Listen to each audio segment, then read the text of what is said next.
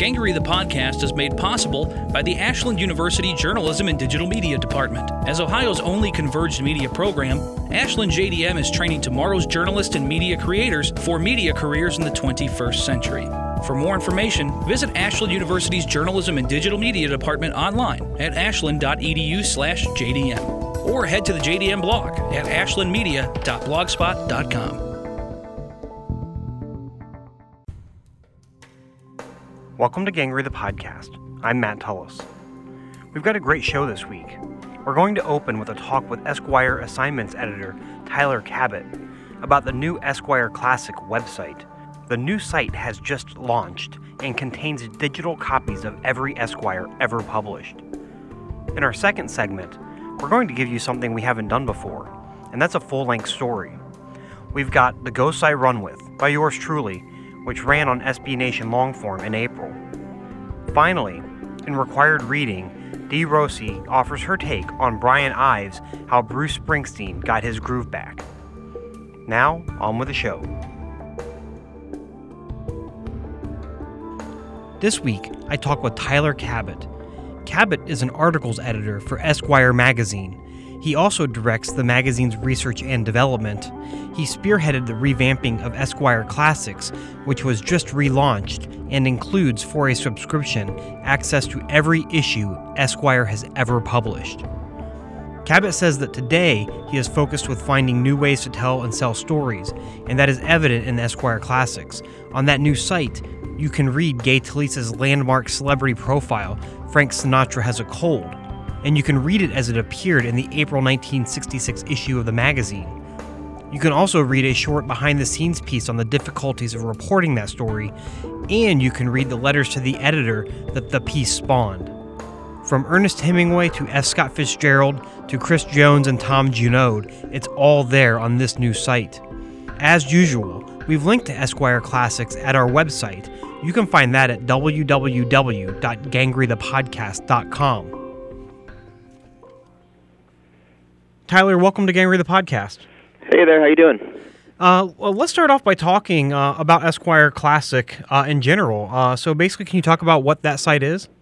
Yeah, uh, it is the brand new digital archive of every single uh, issue, article, page ad that Esquire ha- has ever published since our first issue in autumn 1933 and uh, you know it's close to a quarter million pages, and it took us about a year to create, uh, from actually shipping out the uh, the actual raw print magazines to digitizing them to now we're uh, you know still doing some tagging and, and other stuff, and then we're also kind of build, building the actual full site out and thinking through uh, how it should operate. So, uh, can you talk about how this kind of came about? Like, uh, how how does somebody decide we want to have a quarter million pages of an old of, of Esquire or any magazine um, up online? Yeah, so um, you know I've been at Esquire for for a long time. I guess almost twelve years now, and I took a year off a little while ago, um, and I got a, a Nieman Fellowship, and, and really spent the year kind of thinking about new ways that we could um, re- revisit kind of our greatest stuff in the past and, and, and revitalize it and refresh it and uh, I got back almost a year ago. And so this has kind of been percolating since then. But um, you know, in that time also, we've done some other kind of cool stuff where we took uh, our uh, what I've learned interviews, and we've been doing what I've learned with with amazing people for about the last ten or twelve years. And I realized that there was just this audio sitting around on, on our old kind of uh, cassettes at, at times, and also on, on on other recorders. And could we do something cool with those? So the first big project we did here was we took ten of those and we uh, teamed with an amazing animator uh, or a uh, animation uh, production company uh, run by a guy named uh, David Gerlach, uh, and also an illustrator um, named Joe McKendry, who's fantastic. And we made ten little animations of these old interviews, and we built this microsite on Medium, and, and it was awesome. So that was kind of the first real foray of how do we take old um, material and revitalize it, and and that was that was interesting. And um, and then also, you know, while we knew we were working on the archive, we really kind of started with with what were what, what was called Esquire Classics, and that in many ways was for us to start thinking about how do we reuse these old stories, and and so we would figure out, you know, a great kind of time when a story would be most timely, and we would, uh, you know we we we, we would uh, acquire the the rights to the story if if we didn't have them already, and then we put them up on a very clean news site and just kind of put the stories first when they mattered most. So the first one we did was Garry Wills' amazing story uh, about going to MLK's funeral, and we posted that uh, on the anniversary of MLK's death. Uh, beginning of baseball season, we did uh, our famous uh, Ted Williams story from uh, Richard Ben Cramer, and we did uh, Gay Talese on uh, DiMaggio. So again, taking our greatest stories from the past and kind of presenting them in in kind of times when they when they really can can come to the surface and, and matter the most. I think um, one of the really cool things is you can uh, read a lot of these really great stories, like um, you know, Gay or Gay Talese's Frank Sinatra has a cold, and, and some of those pieces. You can read them as they appear in the magazine. Yeah, and so that was really so. I guess I, I kind of stopped there. So that was kind of the first step with, with the classics, and then um, getting to now, which the actual it's a little confusing. The classic, the new archive, uh, which is is launching right now, was um, you know those stories. Uh, it has those pages as they appeared. A lot, a lot of them do have have text versions, but one of the big things we've done is um, we are actually presenting these stories uh, with their original context and, and sometimes a new context. So that means when you read uh, Sinatra Has a Cold, you see those pages, but below it you also see our little uh, backstage with, with, with Esquire about how uh, Talese actually did his reporting, and you see our, our letters to, to the editor. And then you can also read same place a uh, what I've learned with, uh, with, with, with, with, with Gay. So it's again adding new context to the to these old gems. How important is this for magazines today to be to be thinking digitally, uh, like like you are you all are with with the with this classic website? You know, I think it's it's incredibly important. Um, it's also now we're trying to figure out uh, the best and, and new way to, to to do it. Um, you know, I've been here long enough that I saw you know Esquire's initial you know website or two that had kind of a, a few articles on it, and we've gone through different iterations and different things online and kind of not online, and and now we're at a point where we have you know a very kind of robust robust website, but it tends to be um, you know, a lot of articles that are, are written, you know, by a separate web staff, and not really what people thought about as the old kind of famous classic Esquire stuff. And so, you know, we knew we needed to kind of take these old stories and uh, revitalize them. But the question was, how do you do that, and how do you make that into actual its own business? And and that's one of the main things I think I, I, I would underline here is, you know, this archive itself is very much an experiment. Uh, it is not free; it's paid. Um, but you know, it's, it's it's a few bucks a month, and we think that's worth it to read, you know, 30 Hemingway stories and you know 20 Fitzgerald stories and Steinbeck and J.D. Salinger and Philip Roth. I mean, it, it's all there, um, and it's also there without any pop-ups. Um, it's there just in a great form to be read and enjoyed.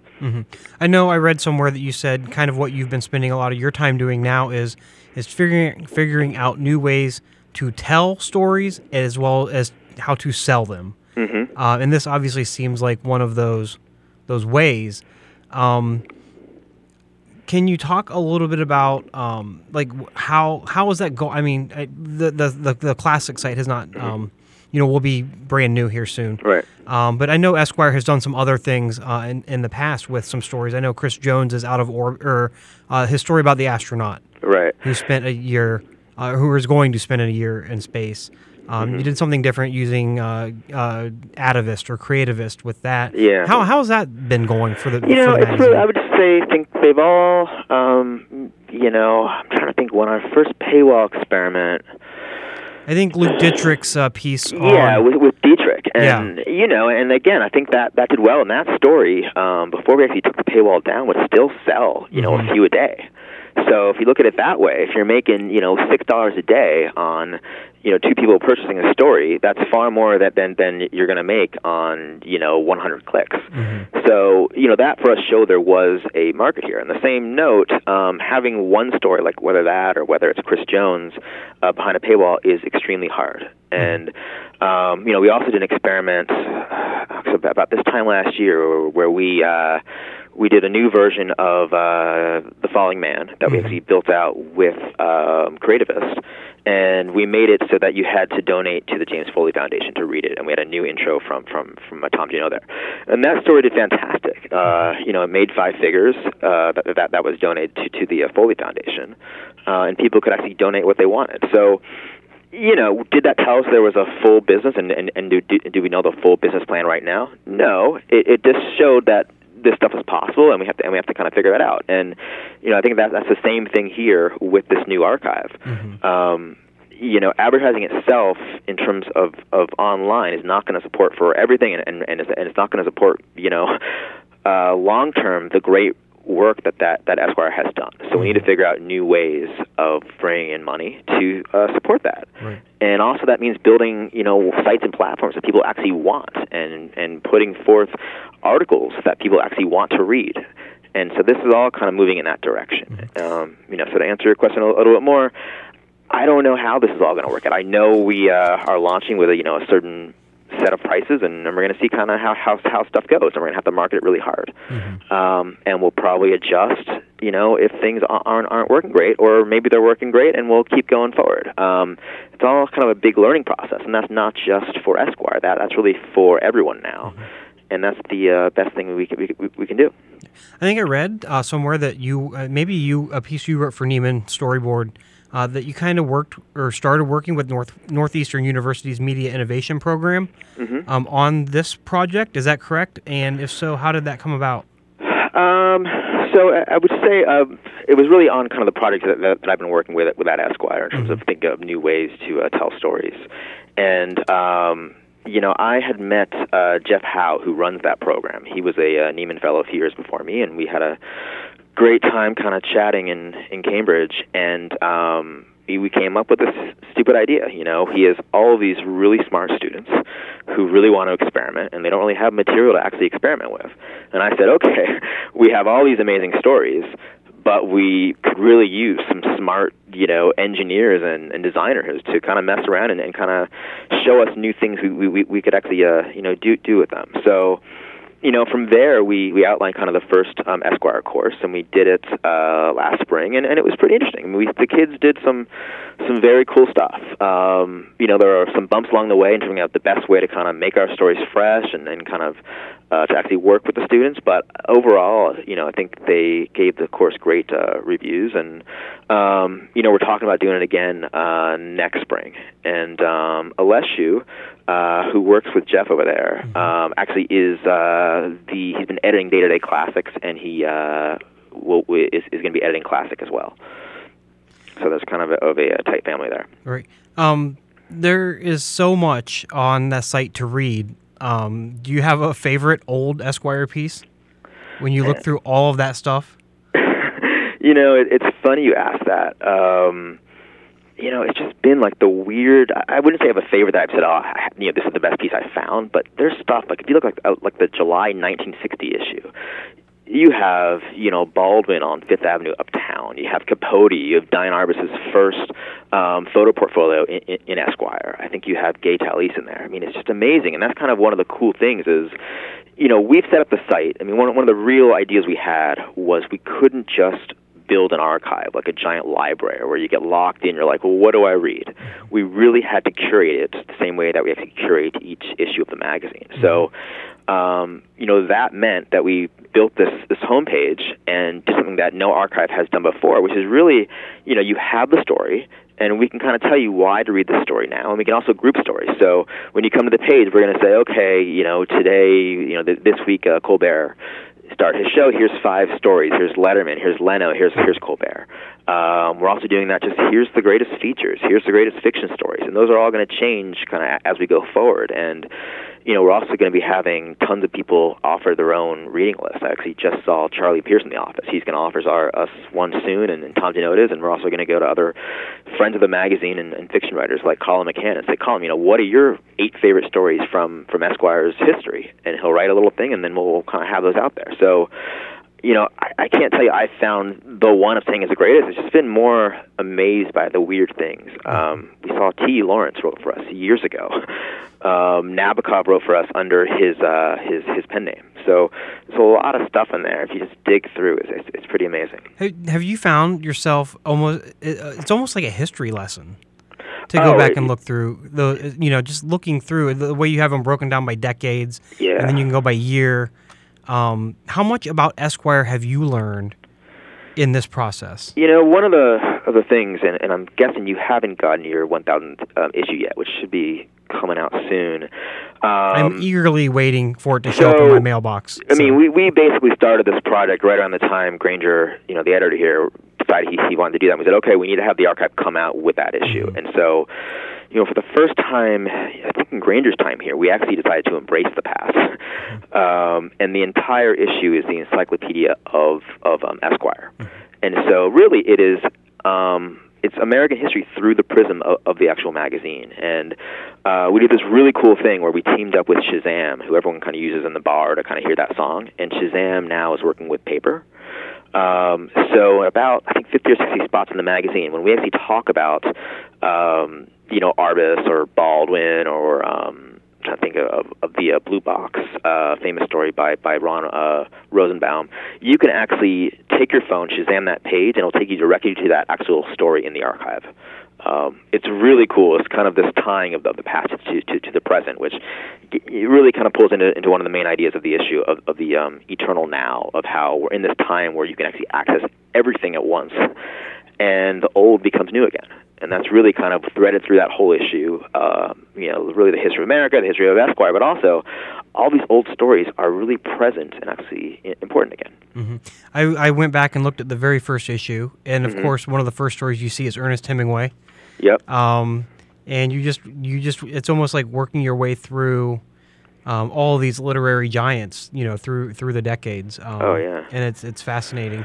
Um, Yeah, we actually in that new issue, I sent um, we sent Stephen Marche to uh, Cuba to kind of take on Hemingway again and kind of understand, um, you know, his importance in, in the founding of, of, of, of Esquire. I mean, he really was kind of the, the foundation of it, um, and also, you know, from then you just saw him getting you know torn apart now as kind of the whitest, most whale, uh, m- most uh, male, uh, you know, uh, book writer there is, um, and kind of following that trajectory. Um, it's, it's a pretty cool piece, and even there, you kind of are talking ab- ab- about the old stories and the uh, new. um, what's been the most exciting part of this entire project for you? Um, you know, I, I think it's been um, kind of building something that actually wasn't there. I mean, we used to. There's a closet. I mean, it's a literal closet by the freight elevators, and it's just packed with old magazines that were kind of rotting, and that was the actual archive. And you know, now it's here, and it will be here, and that that's pretty cool. I mean, to take a lot of these stories that literally only existed in print, and to actually make them so so they so they, so they can, they can be read everywhere. Um, is, is pretty cool. I know. Uh, I'm cu- I'm curious as as as looking through everything. Like, how did you actually get? Did you scan in every page, or can you talk about how you actually got them into a digital form? Sure. So, um, you know, we first had to make sure we had every single issue. We were, we were missing about 12, so we sourced those. Um, and then they were all sent off um, to, to a company where they actually, the, the spines are actually cut from, from each issue, and they scan each page. Uh, and then those pages, um, you know, they basically there becomes data about each page. So they're not just plain PDFs. Um, each page is marked in terms of, of of what the actual headline is, what the byline is, what the um, subtitle is. Uh, whether if there's multiple stories on a page, there's multiple boxes.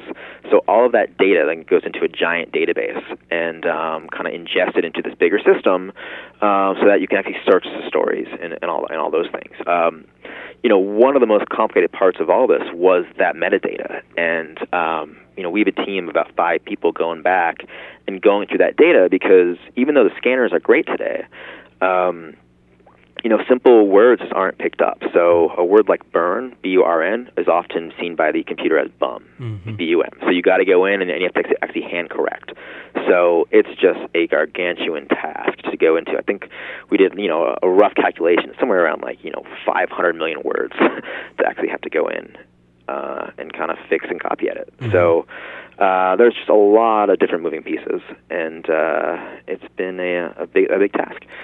Oh, Well, this is launched. Uh, so now what next? Uh, next we got to get people there, and we got to see how it does. Um, you know, I'll say one of my big lessons from this past year was, you know, you can have the greatest articles ever. You can have, you know, Junior Johnson by Tom Wolfe, and you can have Nora Ephron, and you can have Hemingway, and all that stuff. But there is so much online right now. Um, is really hard to break through, and and that is one of those lessons that. Um, you know, before when I was purely, you know, just doing kind of print stuff and, and editing, you just kind of didn't want to even use, oh, you know, if it's really good, it'll do great. And you know, uh, now on this other side, you see you can have the greatest writers in the world, but you still got to figure out how to get those people to, how to get people actually to kind of engage with it and to actually want it. So that'll kind of be you know the big kind of step two challenge with this, and um, seeing it you know grow and thrive and kind of morph, and um, you know, and, and that's it for now. So, uh, anything else cool going on at Esquire? Yeah, um, you know, we're actually about to launch a uh, Esquire Classic podcast, and uh, we just wrapped the second uh, podcast yesterday, and and it's a similar idea to a lot of, of, of what we've been doing with the site of of how do we take these old amazing stories and refresh them. And uh, you know, the first one is uh, is with Tom Junod uh, and about his story Falling Man, and the podcast is, is hosted by David uh, Brancaccio, and it, it's been really cool. We have a live reader come in and they read parts of the story, and then Brancaccio and and Tom in, in that episode, you know, they kind of discuss it as the story's read and kind of what the story meant then and, and what it means now. So so we did that on the first one, and we uh, have got two more uh, that, we're, that we're actually going to be recording uh, next week or so, and that'll launch uh, October 1st. So we're really excited. We've been uh, working with uh, P, uh, PR, uh, Public Radio Exchange on that, and uh, they've been amazing. So we'll see another uh, project to to uh, work on. Well, Tyler, thanks so much for coming on the podcast to talk about Esquire Classics, and good luck. And uh, hopefully, many, many, many people will be going on and uh, and signing up. Cool. Well, no, thank you uh, for enjoying it, and uh, you know, take care. I've been talking with Tyler Cabot. Cabot is an articles editor at Esquire magazine. He is also directing the magazine's research and development efforts. That includes the launch of Esquire Classic We've provided links to everything we've talked about on our website. That's at www.gangreythepodcast.com. We're going to take a short break right now. We'll be back with more Gangrey the Podcast. Ashland University's Journalism and Digital Media Department is the only fully converged and integrated media program in Ohio. JDM majors apply converged skills in practical, hands on labs using state of the art hardware and software content creation tools. And they do it all alongside award winning faculty who double as industry professionals. Recently chosen as Ohio's best non daily student newspaper, the Collegian covers our campus and beyond. Ashland's 3,000 watt radio station, 88.9 WRDL, broadcasts local news, sports, talk, and today's best music to Mid Ohio and to the world on WRDLFM.com. Meanwhile, AUTV 20 brings campus news, sports, and events to life in more than 12,000 homes. Ashland University's Journalism and Digital Media Department, creating converged digital media professionals for the 21st century. Find more information and apply today at ashland.edu/jdm. Now for part 2 of the show. I've long wanted to have audio versions of entire stories on the podcast, but had never found the time or the right story to try this out on. Then, back in April, I wrote The Ghosts I Run With for SB Nation Longform. A short time after that piece ran, I went ahead and recorded it here in our studio at WRDL 88.9 at Ashland University. The Ghost I Run With is a piece of memoir and is about many of the people I came to know when I had leukemia as a teenager. Unfortunately, too many of those people died of their own diseases. That's what the piece is about. So, without further ado, here is the first full length audio story on Gangrey the podcast.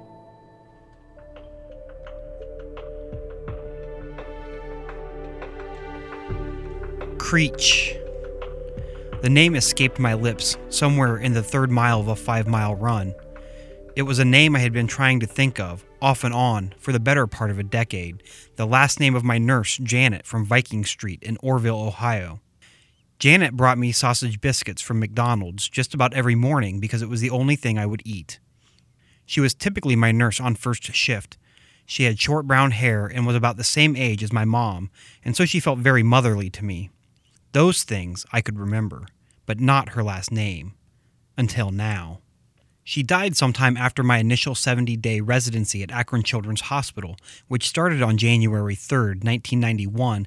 But during my more than two years of chemotherapy and radiation as an outpatient, time spent eradicating all the leukemic cells in my 15 to 17 year old body. She died of cancer after years of caring for kids with cancer. But for a long time, I couldn't remember her last name. I wanted to know her name, her full name, because I felt it was important. I imagined one day reaching out to her family and telling them how much she meant to me when I was near death. And I wouldn't be able to do that if I didn't know, or rather couldn't drag, her last name from the recesses of my brain.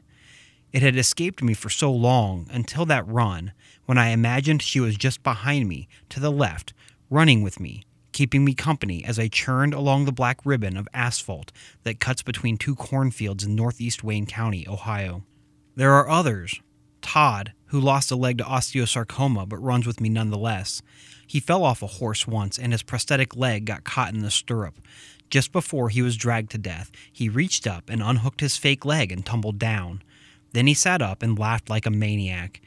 Like almost being killed by falling off a horse had been the greatest and funniest thing ever to happen in his life. There's also Melissa. We had the same disease, acute lymphoblastic leukemia, and the same doctor, Dr. Alex Koufos. She died. I didn't. I think about her a lot when I run. When she runs beside me, I ponder the reasons, if there are any, for the way fate shook out. Our roles very easily could have been reversed, and sometimes I feel like they should have been. And there's Dr. Koufos himself. He died of bile duct cancer just weeks before I graduated from college, and just after his son Kosta, who plays for the Memphis Grizzlies, turned nine years old.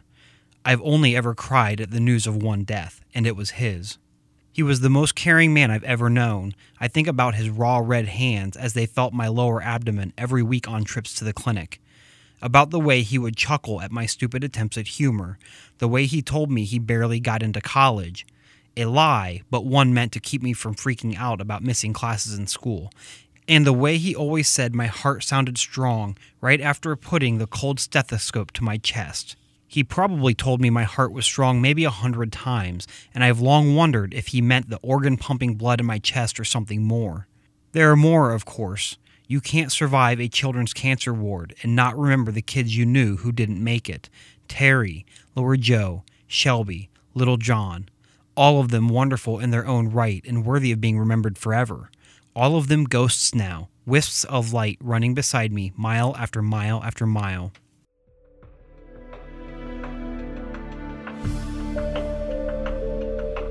But this too is true. Stories can save us. Those are the first two sentences of Tim O'Brien's short story, The Lives of the Dead, in his book, The Things They Carried. The story mostly centers around the narrator remembering his nine year old self and a girl he loved, Linda, who died of a brain tumor before her 10th birthday. There's a scene in the story when a kid from school tells the narrator that Linda had kicked the bucket, and at first he didn't understand. It's hard the first time you've ever been told someone you care about has died. You don't understand, and then you think it's a joke, and then you refuse to believe, like there's been some cosmic mistake. Timmy brings Linda back to life by dreaming of her, but the adult narrator Tim brings her back to life by writing about her. I think about this too when I run. I think about Janet's kind brown eyes, and Melissa's fearlessness, and Todd's craziness, and Dr. Koufos's dedication and love and warmth. And then I ask myself, how have you kept them alive? Because that's the bargain in the end, right? That's the answer to the question, why did I survive? Or at least the answer I can live with, one that is better than no reason at all.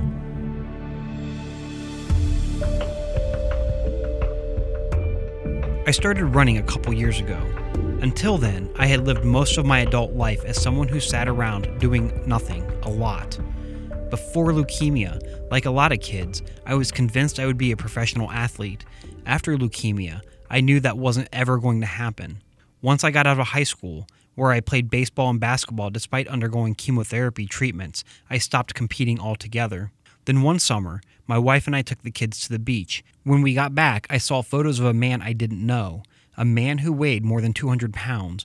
I didn't want to pay for a gym membership, so instead, I bought a cheap pair of shoes at a department store and started going out for a very slow run every morning.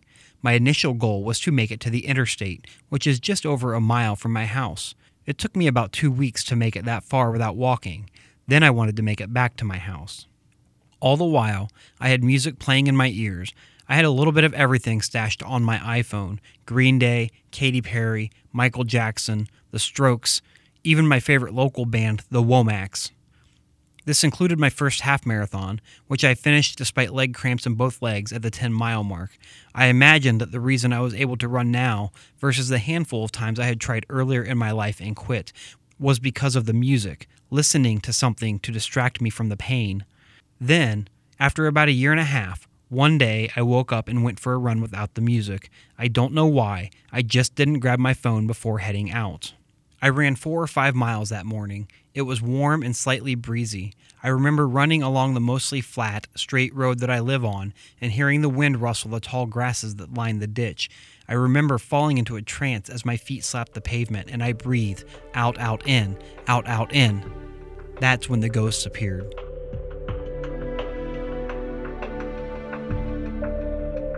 Melissa lived in a town just south of where I grew up. I met her at Camp CHOPS, which stands for Hematology and Oncology Patients and Staff, a weekend summer camp. The kids who had cancer got to hang out with the people who took care of them, away from Akron Children's. I went in 1991 as a patient and spent a good portion of that weekend hanging out in the cabin. One night, I listened to the NBA championship, Bulls versus Lakers, on the radio. While all the other campers were making ice cream sundaes in the dining hall, I was listening to Michael Jordan start construction on his legacy. In 1992, I was a counselor in training, as was Melissa when we first met.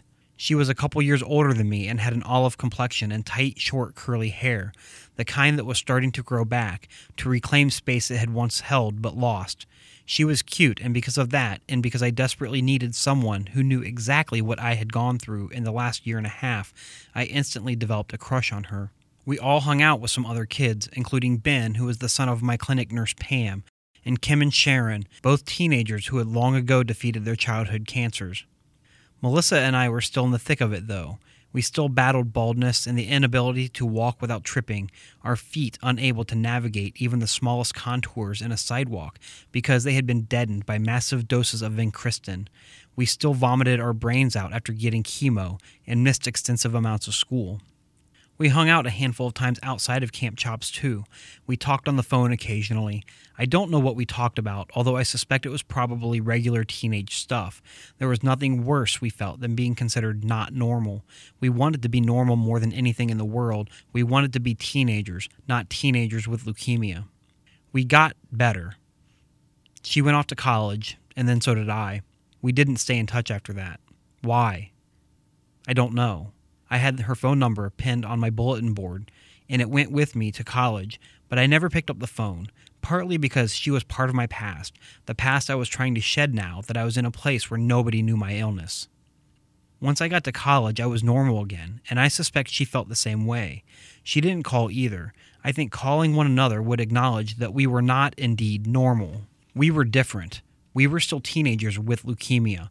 We would always be the kid walking like a stork, picking our knees up high so our dead feet wouldn't stumble. We would always be the teenager who was bald, the kid who was skinny, the child who knew and was not afraid of death. We would always be teenagers with leukemia. Then I went home one weekend and picked up the newspaper and saw her obituary.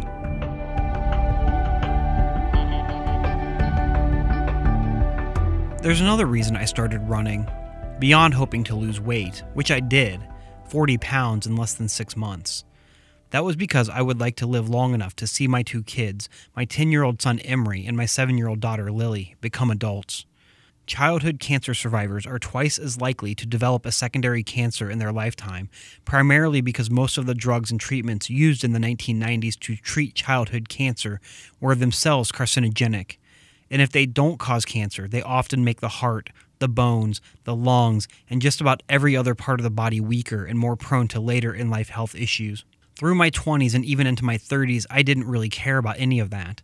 Partly it was because I didn't know about that stuff, but having kids of my own made me greedy. I survived having leukemia when I was 15, and now, more than 20 years later, I was struck with a worry. Who knows if it was rational or not, that I was going to die a young death, and I wanted more time than that. I figured the best way to make that happen was to get in shape, and so I ran. In 2013, I ran 617 miles. In 2014, I ran another 672 miles. I want to run 1,000 in a year. And then after that, I want to run 2,000. Even now, as I sit here in the best shape of my life, able to slip on a pair of running shoes and head out the door and knock off eight miles without even thinking about it, I still worry about dying young. I don't fear it, and I don't like the fact that it is possible. I've long felt that I'm living on borrowed time. I started writing about being sick almost immediately after I stopped being sick, or rather, once I had finished my treatments. The first thing I wrote about having leukemia was for a scholarship contest with Guidepost magazine. It was a religious publication, so I sprinkled a lot of praise gods and I really think I'm a miracle. I didn't win. In college, I kept leukemia to myself for the most part, not wanting it to color people's perception of me, but I wrote about it a lot. Then, in my final semester as an undergraduate student, I took a creative writing workshop. I wrote about it in that class, and I kept writing about it on the side. In grad school, I wrote a memoir about having leukemia. In my various jobs as a reporter, I've always found ways to write about kids with cancer or myself with cancer. I just can't seem to not write about it. I've thought long and hard about why it keeps circling back to that time in my life that I had leukemia, and I never had an answer. Part of it, I realize now that I'm older, stems from the fact that I've been trying to make sense of what happened. Sufferers of trauma do that. They weave what happened to them into a narrative that allows them to see a larger meaning.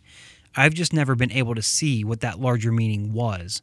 At least I wasn't able to until I started running and my ghost started running with me. I've been writing about that time in my life to keep Melissa and Dr. Koufos and Janet and everyone else alive, to let them live forever in words, a place that cancer can't touch.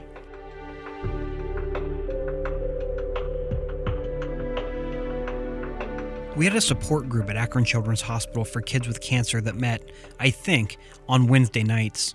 There were some longer term survivors, late teens who were no longer in danger of relapsing in the group, and then there were those of us who were currently undergoing treatment.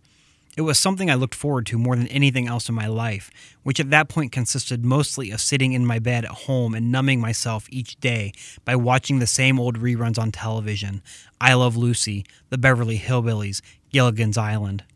The meetings often coincided with a trip to the clinic for me to receive my outpatient chemotherapy.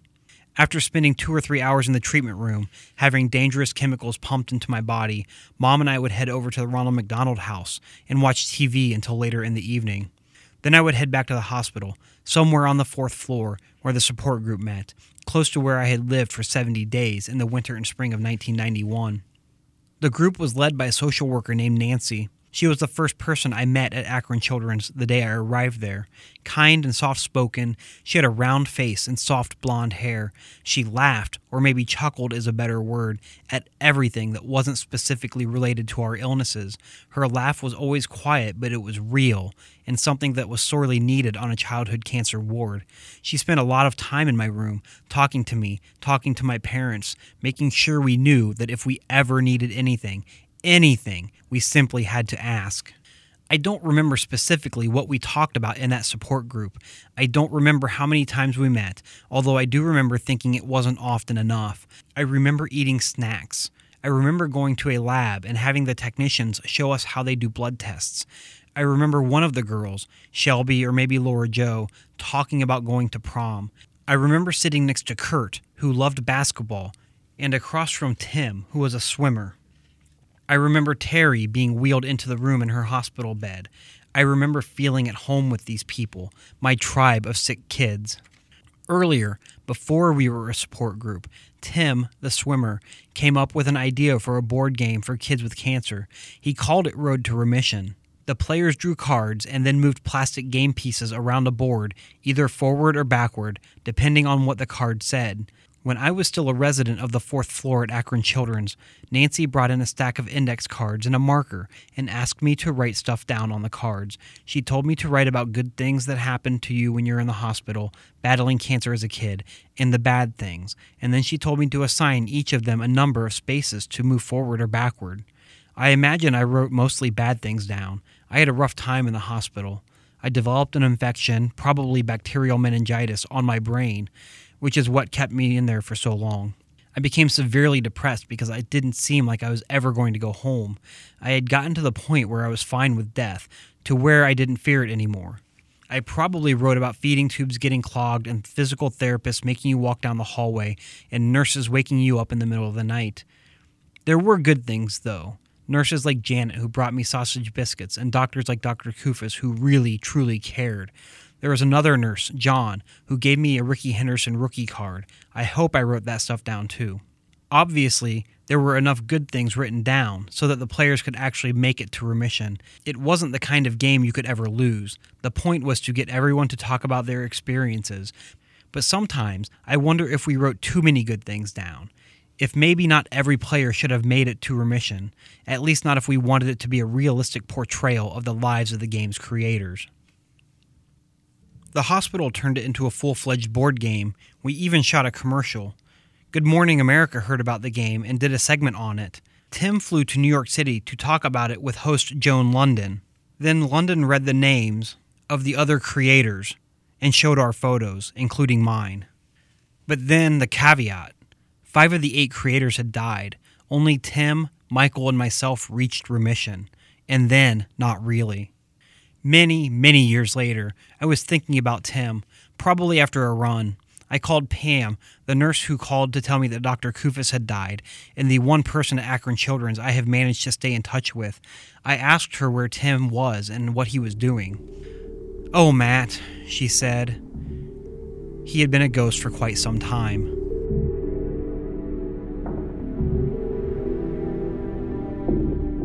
I ran my first marathon the Akron Marathon, in September 2014, raising funds for the Leukemia and Lymphoma Society's team in training, and collected more than $1,500 for blood cancer research. And I chose Akron because the race finishes in the shadow of Akron Children's Hospital. The finish line is home plate in Canal Park, home of the Akron Rubber Ducks, a double-A minor league baseball team. As you make your way into the stadium, if you look up and to the right, you see the blue and white logo of Akron Children's perched up on a parking garage that overlooks the baseball stadium by a footbridge to the place I called home so long ago. Around mile 20, as we ran through a gorgeous tree lined neighborhood, we came upon a water stop. I was starting to slow. My friend Stuart and I had been keeping about a 9 minute and 45 second pace throughout the race, but my brain was starting to go. I'd only run 20 miles once before, three weeks earlier. I was hitting a wall. I walked up to the water stop and reached out for a cup. I recognized her face immediately, one that hadn't changed a bit since the first day I met her nearly 24 years earlier. Nancy! I shouted. That's me, she said. I don't think she recognized me, and in my 20th mile stupor, I never told her who I was. I imagine it probably dawned on her later, but the recognition for me was immediate, and so I hugged her and probably freaked her out. And then I moved on, energized, feeling once more that everything would be all right, that I would make it to the finish line. My energy lasted about three more miles. That's when my legs cramped. Three miles from the finish line, again. I told Stuart to go on.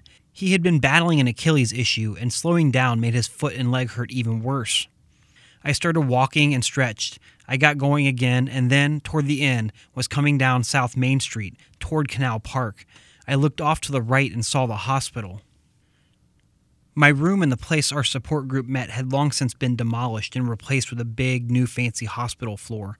But I could see where my hospital room had once been, where I had once looked out a window from my hospital bed onto the streets of Akron, streets I was now running.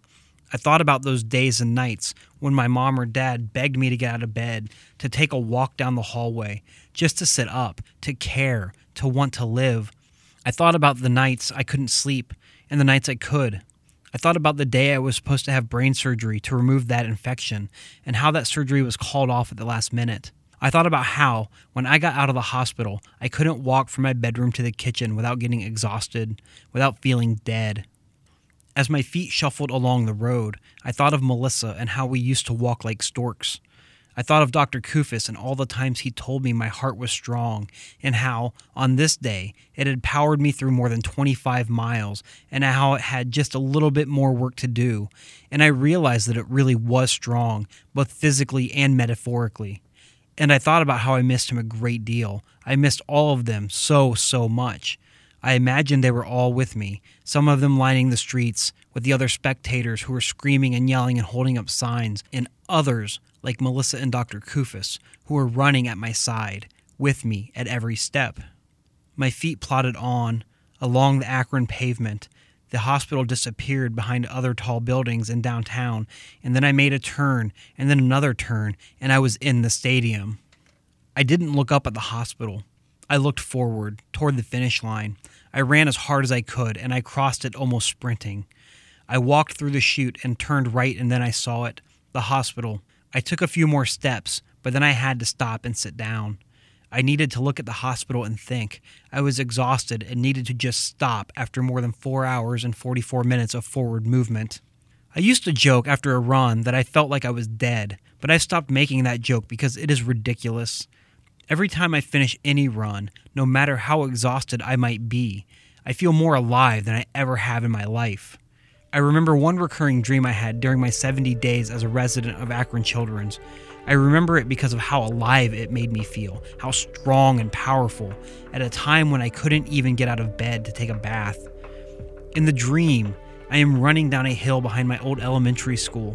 I'm carrying a baseball glove and a ball, and I'm running fast. I used to see this dream as one about baseball because of the glove and ball and because baseball was my sport, but in the dream I never actually got to a field to play ball. I just kept running. I've reframed that dream as one about running now, and I think about that dream whenever I run, remembering how I wish I could just keep going forever. And I think about my ghosts, and think if I keep running and writing forever, I can keep them alive. They can stay right here beside me, mile after mile after mile, word by word.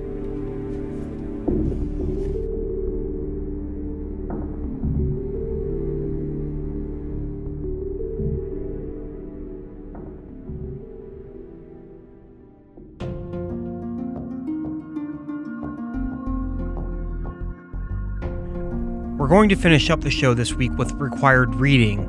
This week's required reading comes from D. Rossi, Rossi worked in the corporate world for 20 years as a writer, editor, analyst, and product manager before striking out on her own as a freelance writer earlier this year. She maintains a blog called Life Among Humans. We've linked to that blog on our website, www.gangreythepodcast.com. If you grew up in the early 80s, Bruce Springsteen and the picture of his jeans clad butt were everywhere. A seemingly endless stream of hit singles played on radio stations across the dial. You couldn't get away from him. And if you grew up in New Jersey, your heart swelled with pride at his success. The local boy whose genius was recognized back in 1974 had finally become a superstar, a kind of national institution. But by 1992, the halo had rusted to the point that an Entertainment Weekly cover story asking, Whatever happened to Bruce?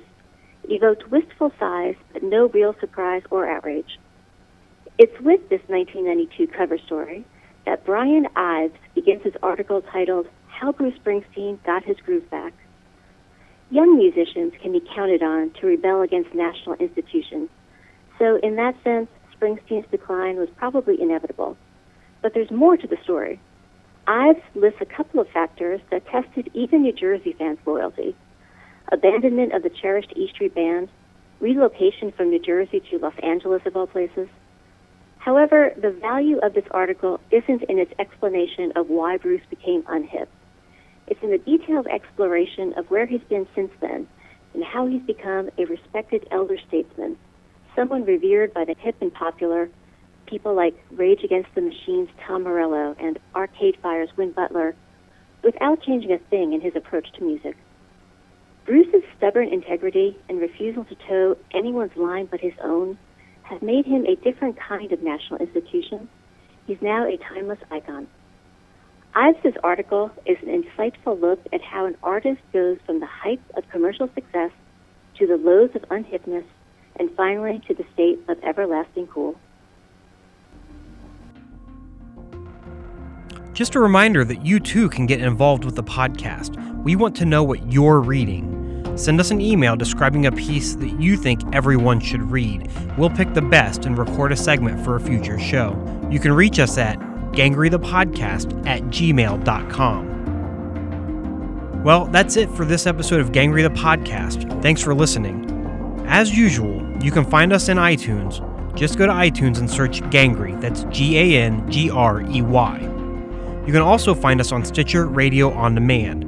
Stitcher is a free service that lets you listen to podcasts on demand. Get the app at Stitcher.com or in the app stores. You can follow the podcast on Twitter at Gangrey Podcast. That's at G A N G R E Y Podcast.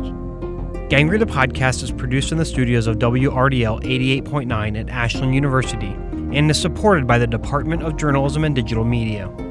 This episode was produced, edited, and hosted by yours truly. I'm Matt Tullis. Thanks for joining us.